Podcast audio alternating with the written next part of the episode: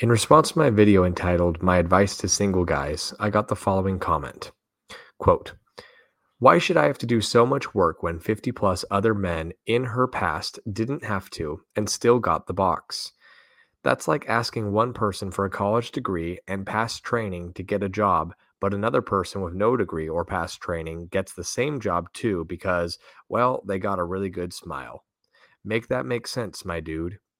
Why should we accept nepotism in dating when we don't ever accept it anywhere else? And in fact, in the US, if you hire someone simply due to arbitrary reasons, like political or religious leanings, or don't hire them because of it, you can be sued for lots of money and potentially have your business license revoked.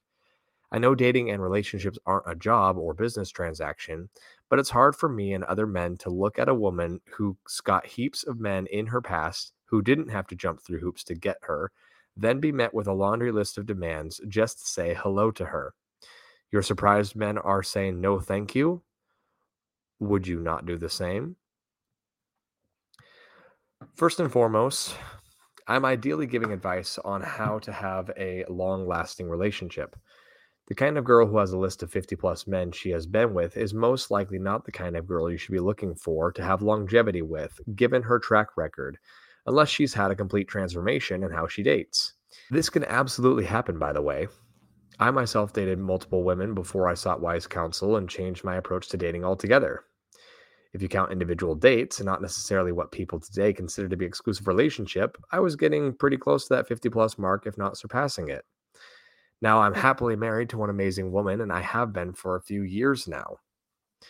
Your analogy about the college degree is correct if the woman you are applying to for the job of significant other has inconsistent standards. Most likely, a girl with a long list of men has some insecurities and other character flaws that have yet to be addressed. My answer to your question about whether or not we should accept nepotism in dating is yes, assuming by nepotism you mean being selective and showing favoritism towards certain traits and individuals over others. You've gone on already to acknowledge that dating is not like a job or business transaction. And I would emphasize that point. You mentioned how it is illegal to not hire someone due to religious or political beliefs. Thank goodness for that in the workplace, but my word, that should never be their standard for dating relationships. Can you imagine if it became law that in our dating relationships we were compelled by force to accept a partner despite what we might come to find out about them after the interview phase? This logic would mean that you must stay with your partner until they choose to leave you of their own choosing, regardless of whether they change their sexual preferences or they convert to a religion or worldview that radically opposes your own. I know you are not advocating for this, but my point is that our relationships are currently way closer to being a job interview or business deal than they should be. My hope is that they would become less transactional and more intentional. To many people, the formula is currently I want pleasure, so can you give it to me? And if the person can, they're in for however long the two mutually agree upon. The moment one party gets bored or is no longer pleased, then the other party member is dropped. You mentioned how it's hard for you and other men to be met with a laundry list from a woman with many past partners. There are a few things to keep in mind in this scenario. First off, this might be a good sign that this woman is making positive changes. If she had previously been what we would label as easy and let any guy into her life physically or emotionally, then to see her finally implementing standards is a sign of maturing. However, the big catch here is if she is only giving that laundry list to you and not to others. In this scenario, then she is most likely a dishonest individual with shallow reasons behind her rejection of you. It might be that you're not tall enough or something surface level like that. And so she's using the laundry list to discourage you from pursuing her.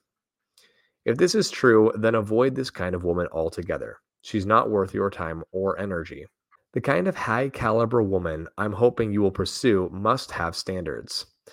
As I mentioned in the last video on relationships, we live in an age where you can get sexual pleasures immediately.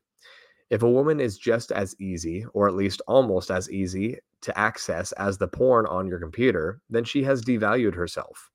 This is why I encourage modesty. Nothing says sophistication like a well dressed woman among a sea of crop tops and bralettes.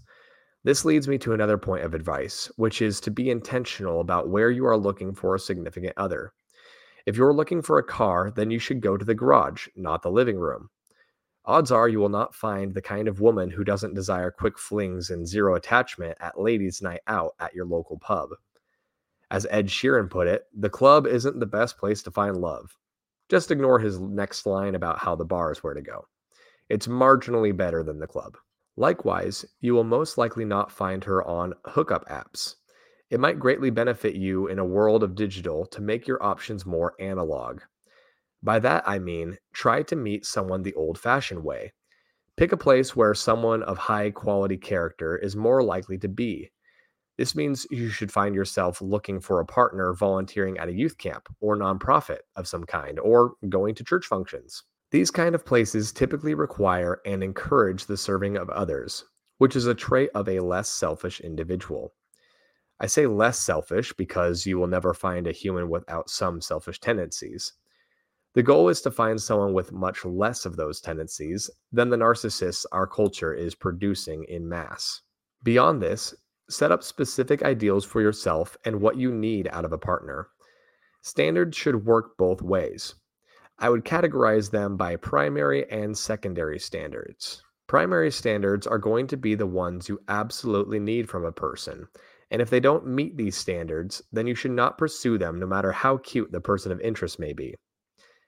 This is ultimately to protect yourself from heartache and hurt feelings. One example of a primary standard might be requiring she has the same faith as you. If you need someone to be a Christian, then don't go around dating a self identified atheist. This isn't because you hate atheists, this is just simply because your opposing worldviews are only going to cause you to fight. A Christian might one day feel called to go and evangelize in a third world country. He may feel this way because he believes God is giving him a higher calling. An atheistic partner might question why in the world he would ever want to give up indoor plumbing and Netflix for no reason. This will happen on a smaller scale too. Maybe he wants to attend church on Sundays and she doesn't. Or maybe he wants to give some of their income to the church and she doesn't. The list goes on. More examples of primary issues might be whether or not your partner wants kids, or whether or not they even want to get married. Secondary standards, on the other hand, are ones that you may be willing to be flexible on, maybe not permanently, but for a season. For example, if your goal is to be debt free in marriage, maybe you'll tolerate your partner having student loan debt, so long as they agree that the goal is to pay it off quickly, whether this happens before you're married or soon thereafter. Other secondary standards can be whether or not your partner wants to be a stay at home wife or have a career. Another can be exactly how many kids they want, assuming you've already agreed on having them in your primary standards you set. When I met my wife, she wanted six kids, while I wanted two or three. We eventually compromised on four, but even that has changed now that we had our first. Secondary issues should be things that are important to you, but can transform over time. Finally, be patient it takes time to find a good partner. The tips I mentioned above are sure to help speed up the process, but even with those tips, it might take some time to meet an eligible candidate.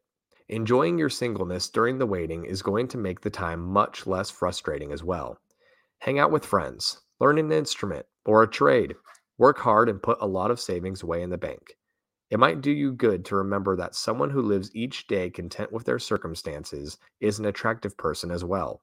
Single people are rarely attracted to other single people who go around lamenting that they are still single. It almost becomes a self defeating prophecy. So chin up and go do something to make a good memory or to make you a better man.